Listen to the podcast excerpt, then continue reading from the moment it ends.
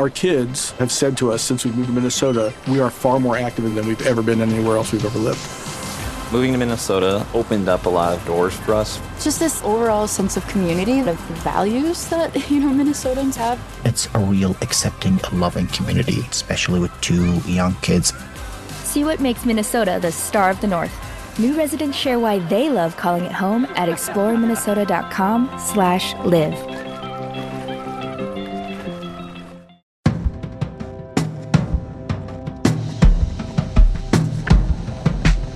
Welcome to Screen Talk, IndieWire's weekly podcast. I'm Eric Kohn, the deputy editor and chief critic, joined as always by Anne Thompson, our editor at large. And Anne, we are in the middle of those summer doldrums where you're kind of waiting for the news cycle to kick in with a mixture of dread and excitement. But there's still some stuff happening in movie land worth talking about, starting with a movie that because the embargo lifted, we can finally get into. I know you saw it a while ago. I saw it a couple days ago, and that's Sicario, Day of Soldado. Now, I have uh, mixed feelings about this movie. I was impressed with some of it.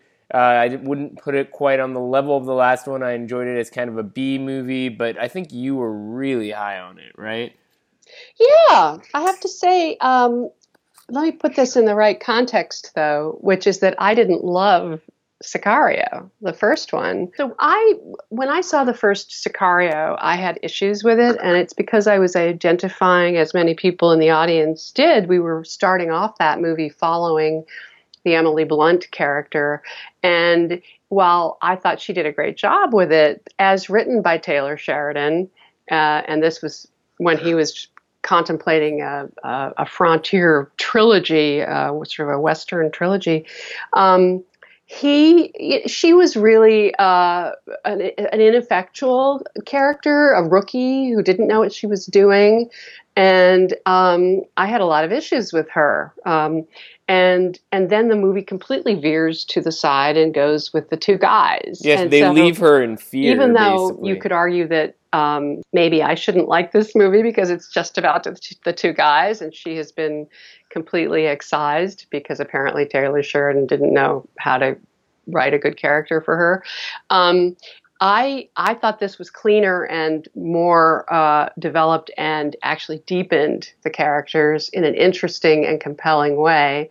And I thought that Stefano Sollima did a really good job with the uh, directing, even though um, he and and Dariusz Wolski are replacing the great Denis Villeneuve and the great uh, Roger Deakins. I thought they created a really compelling um, and a much more sort of straightforward and streamlined uh, universe, but also I thought Benicio did a great job. I mean, I would agree. I think it's it's a kind of lean, mean action vehicle for Benicio del Toro and crystallizes its appeal during the second half when it becomes more like that. And it is it is streamlined, like you say, in a way that I think takes cues from Villeneuve, who's this excellent you know, uh, craftsman in a way. I had issues with the movie in terms of representation. In addition to the to the women's side of it, also just you know, I have I have this tri- uh, half my family is from Colombia, and I have a trigger related to anything that's sort of like south of the border drug crimes, not from the perspective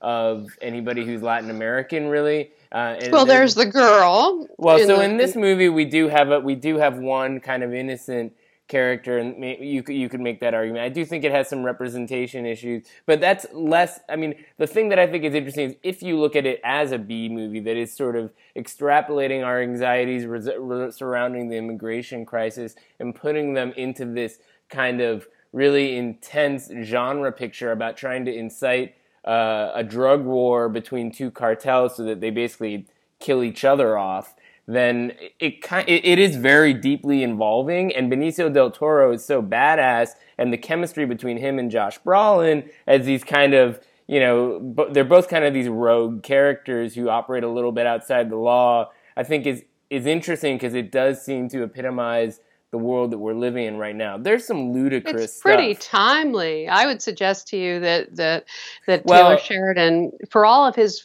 faults, and I I think he writes women really badly. Okay, let's see. well, yeah, Catherine right Keener is like barking in one or two scenes, and that's I basically know it. it's like the classic. Or I'll make a woman boss who's a badass, you know. Uh, but but she um I mean, she's she's fine. It's not it's not her fault. Actually, I think the ways that Brolin and and uh, Del Toro, you, you know, go against each other instead of being in league with one another. There's some surprising things there that I found it, you know, compelling. And I loved this one scene between. Um, I loved this one scene between Del Toro and the, the this man who was a deaf mute, and he starts to sign and it's like the beginning of the opening up of of looking at him as more of a human being and seeing that there's depths to him that we did not appreciate yeah before. but i mean here's the thing so i'm not going to spoil stuff but there's that part there's another part that happens to do with a, that happens to involve a certain coincidence that that I, and then there's another thing that happens that's that makes the movie seem like it's going in one direction and then it it doesn't actually go in the really dramatic twist of a direction you think it's going to go in. And th- those things I, I accept in the context of a movie where anything goes. But what I thought was was kind of problematic on some level is that the movie's trying to have it both ways. It's this very grim, almost like very very serious kind of deep dive into the drug crisis, but it's also kind of this entertaining, pulpy thing where ludicrous things can happen for the you know to push the story forward. And so I don't think it's quite on the level of I, I, Sicario for all its faults. I didn't think you know was so willing to jump the shark in that respect.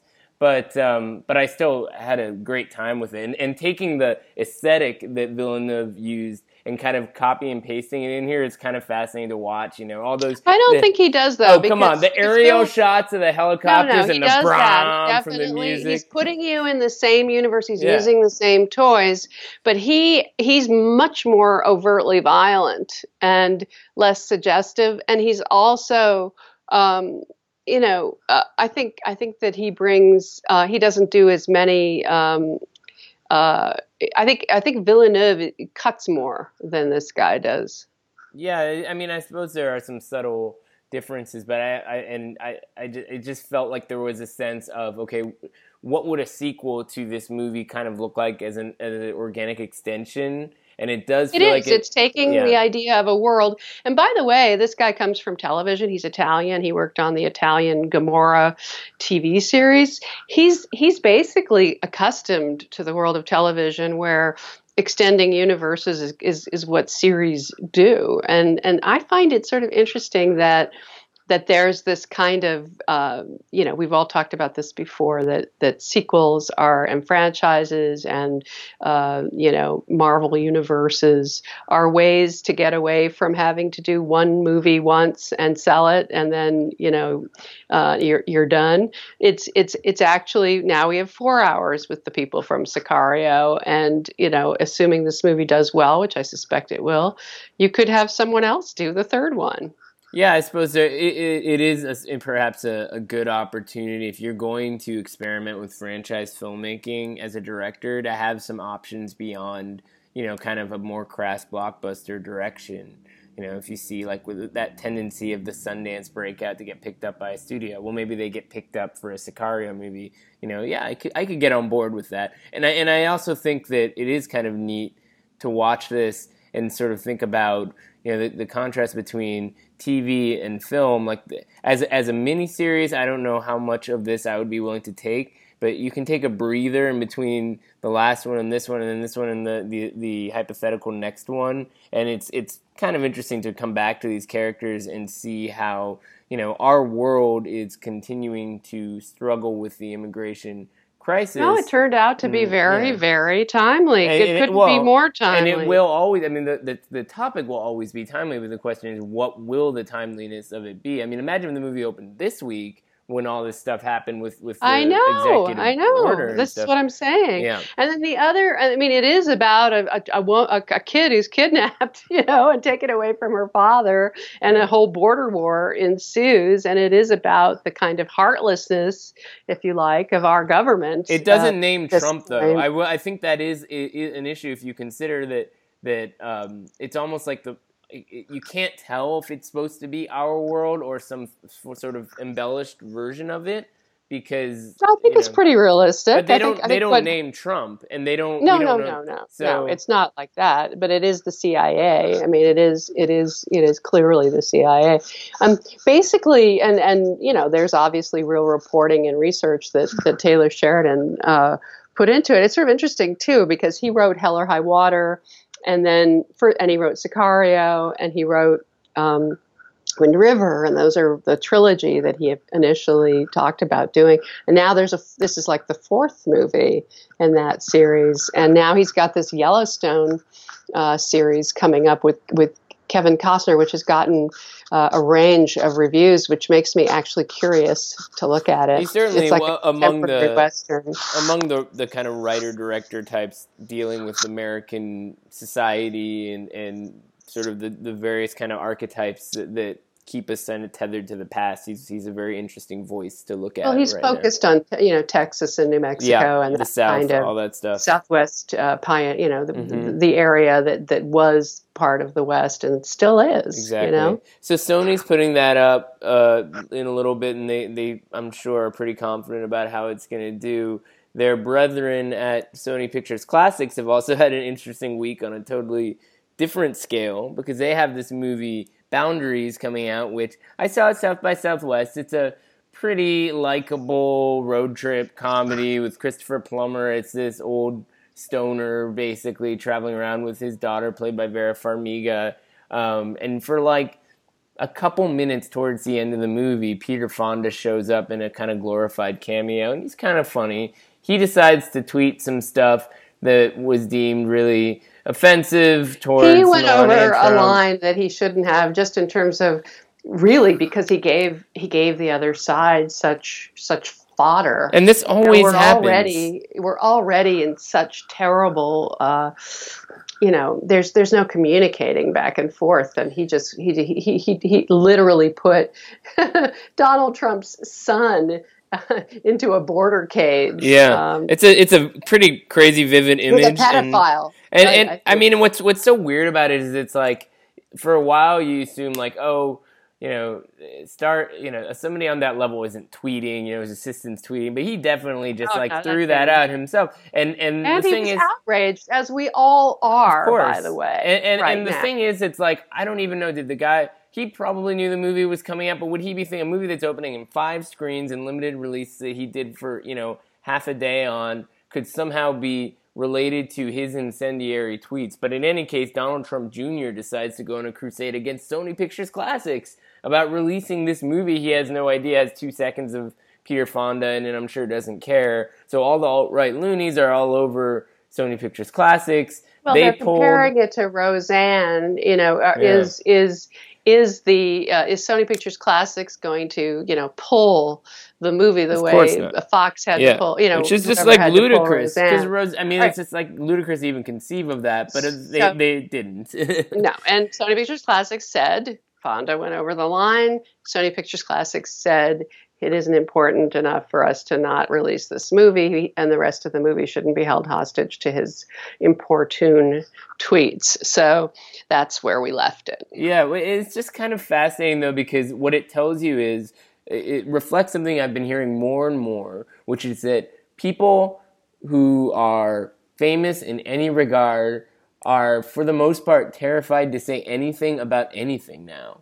Because you could say something political or say something about gender or race, and it doesn't matter if it was like you flubbed it or whatever the context was. If you're promoting a project or or you know looking for work or whatever it is, you could have create immediate repercussions that get picked up by a news cycle that's so sensitive to this stuff. Well, right now. you should know what the rules are, and one of the rules is, you know, do not go personal. You know, I mean, where he went really wrong was taking a kid of a president and putting him in a border cage. This was really not acceptable. And and and the other, but what someone like Judd Apatow or uh, Paul Feig and others are doing in the or Michael Moore or any number of people we could name in the political realm is really great. I mean, they're being fearless. I think what Apatow is doing on Twitter, you know, raging, just going on day after day after day about how we should all be boycotting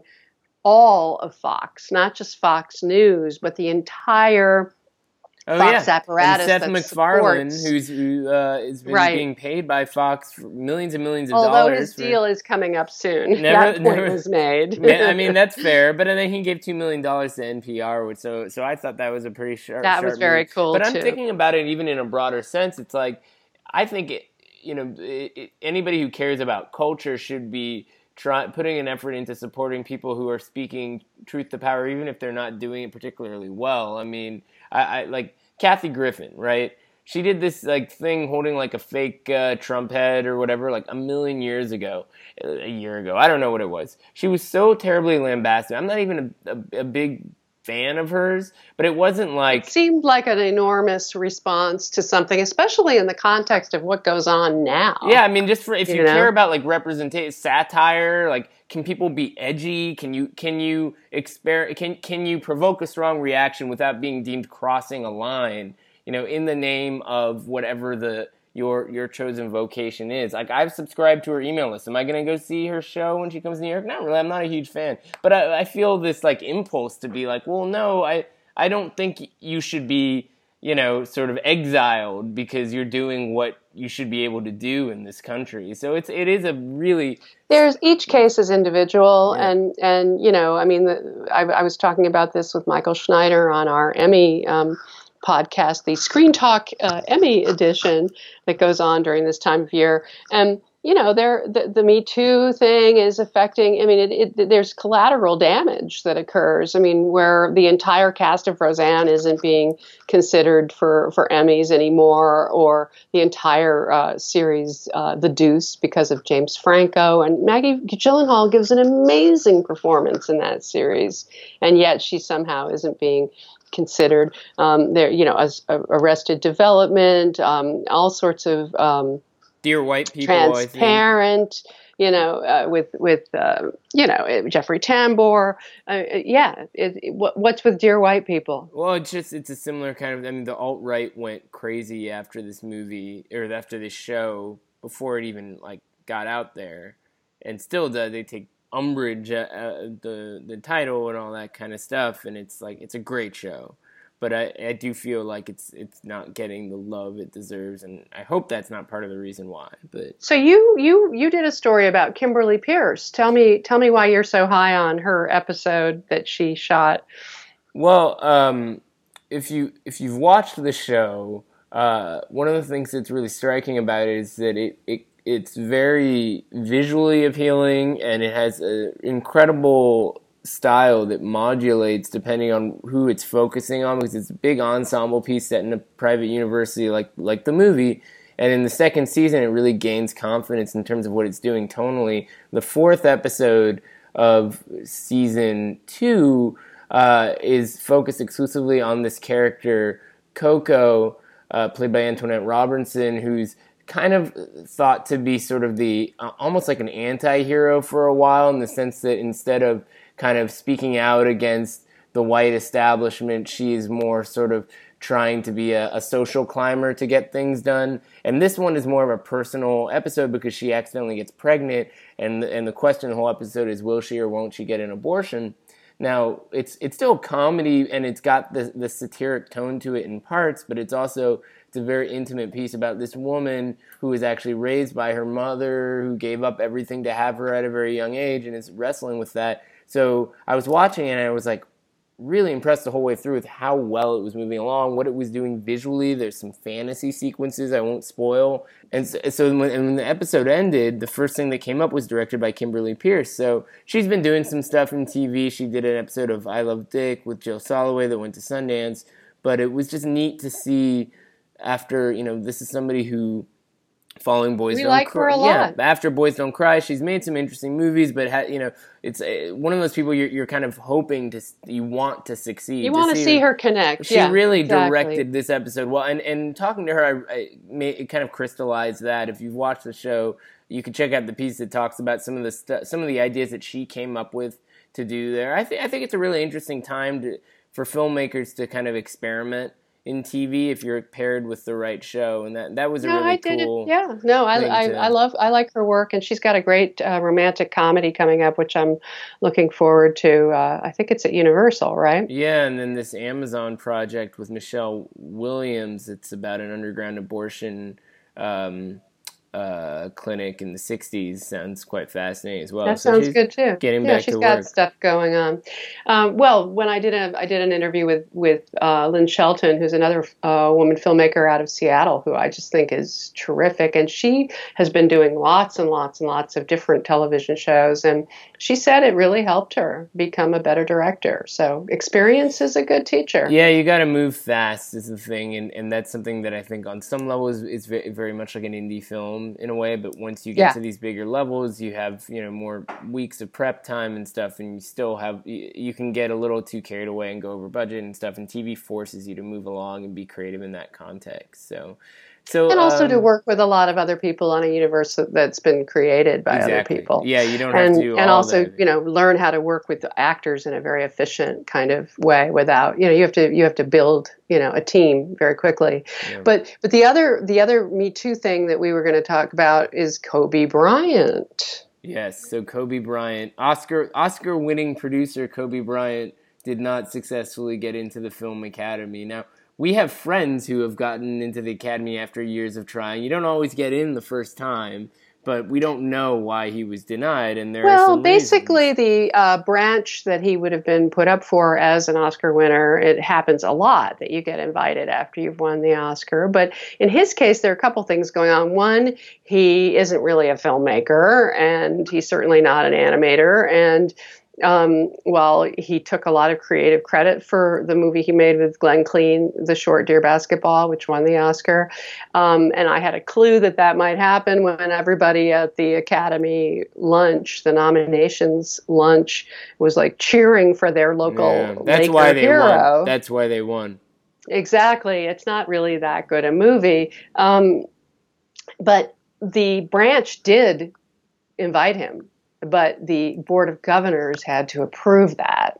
And when they met recently, uh, they decided that they did not want to invite him. So he's course- basically just not being invited. But to- we don't know. I mean, th- there have been some weird, abrupt decisions that have been made by the Academy, like the when on the exact same day they expelled both Bill Cosby and, and Roman Polanski, and of course, uh, he's having been, already expelled Harvey Weinstein. Yeah, he, so this is a guy who has been accused of sexual assault, not convicted. Back in 2003, a 19 year old, and uh, the woman refused to testify. So he settled. And then there was a civil, so that didn't proceed. And then there was a civil case that he So it's certainly possible that this would have would have been. that I'm aspect. sure that they took that into consideration. Yeah. They're very sensitive about that right now. Yeah, it's a it's a tricky thing because it, I mean that we we you can't go back and relitigate every aspect of somebody's past, but it certainly wouldn't help matters and, and wouldn't help the academy because No, you know- I think they ducked. I yeah. think they ducked. Honestly, I was gonna say if we're gonna get some people into the academy from the NBA, you got to get LeBron James in there, man. He's he's produced way more stuff than Kobe Bryant. He has like a whole production company. He had an animated series called The LeBrons, you know, and he was great in Train Trainwreck. You could get I have no problem branch. with this, none whatsoever. Just FYI. Um, and by the way, the Academy Board of Governors is now 22 women strong out of 54. And that's because uh, Jennifer Todd, who's one of the co-producers of the Oscar show with Michael DeLuca, she beat DeLuca for in this, you know, to become a finalist for the uh, producers branch. And then there was a tie with Jason Blum, the horror meister. So there was a runoff between her and Jason Blum, which she won. when I hear this kind of a thing, I'm thinking back to like high school president campaigns and stuff where everyone gave their little speeches and stuff about what they were going to do. Like, how does how does a runoff in this situation between Jennifer Todd and Jason Blum like? Do, do they give speeches? Do they do, do they campaign? Do you just kind of No, figure- I, I don't think so. No, I, I don't think that uh, they just do it again. You know, I mean, in, in other words, it's between two people instead of a group of, of people. I think they had four finalists who were who were in, in the running. So uh, that's that's the uh, that's and they way and they're just done. sort of like, yeah, Jason's pretty good at what he does, but Jennifer Todd is better. I mean, it's a popularity contest. It's a popularity Yeah. contest. Well, what else is new in Hollywood, I guess? But that's good for the gender parity element. They're they're inching closer, I suppose. I mean, 22 out of what did you say was 53, 54? Not too shabby.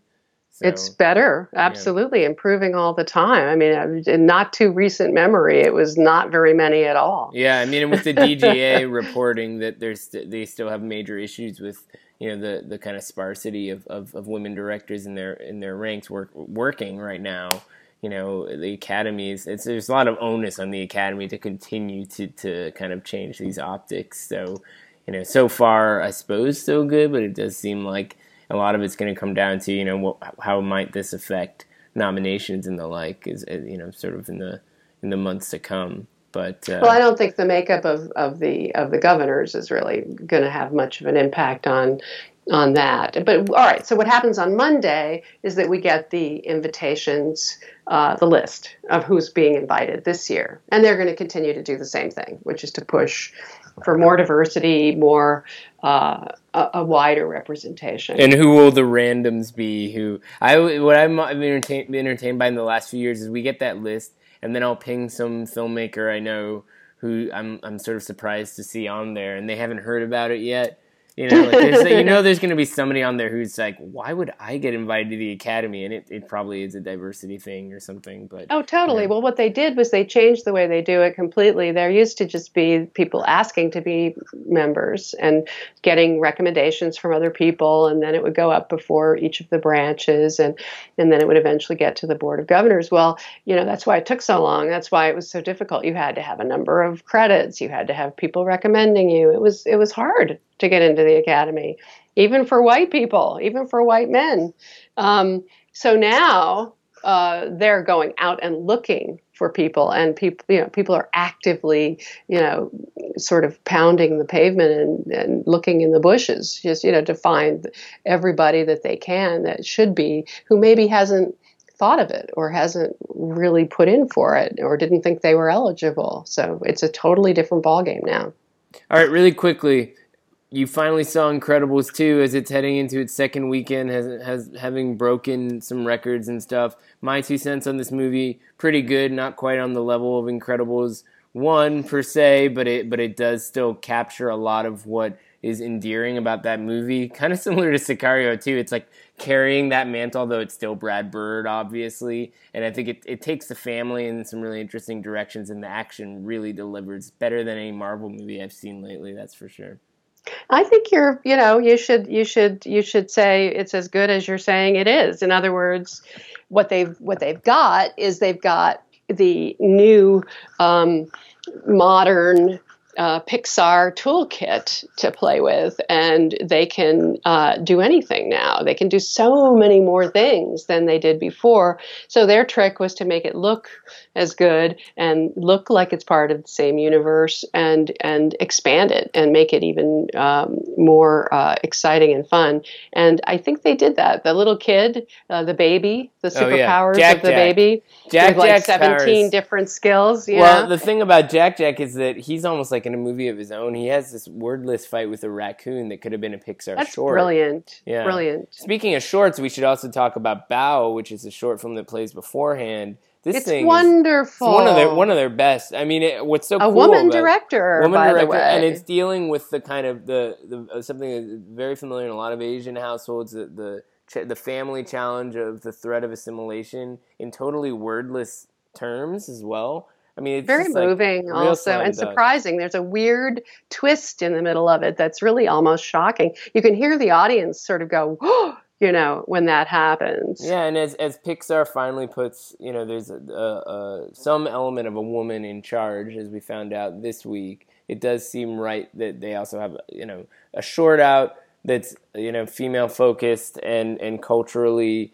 you know progressive as well as you know the Incredibles movie itself is sort of trying well, to it's shift definitely the, focus. Holly Hunter Elastigirl character takes takes charge Exactly. in another movie that has uh, Catherine Keener Yeah. playing a bad person. Yeah, she's Um, good at that. You know, she, Oh, she's she's, good it. at it. She's she's ominous indeed. And and then the and Bob Od- Odenkirk is is doing the other voice, which is really fun. I mean, there's a lot of new stuff, and and the way that they they handle the kids and the parents is perfectly on target, and and uh, I thought really well done.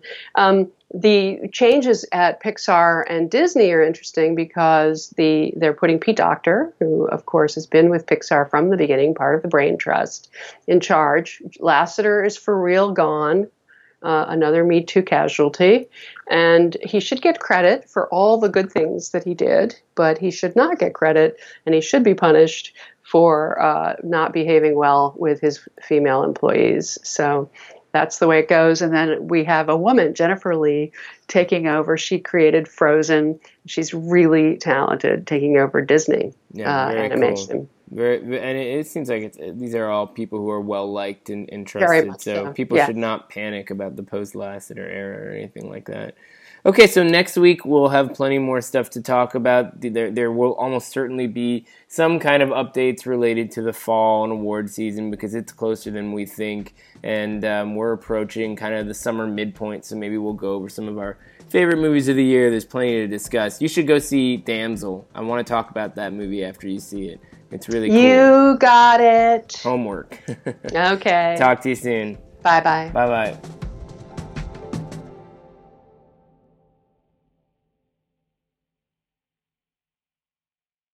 Our kids have said to us since we moved to Minnesota, we are far more active than we've ever been anywhere else we've ever lived. Moving to Minnesota opened up a lot of doors for us. Just this overall sense of community of the values that, you know, Minnesotans have. It's a real accepting, loving community, especially with two young kids.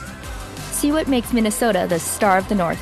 New residents share why they love calling it home at exploreminnesota.com/live.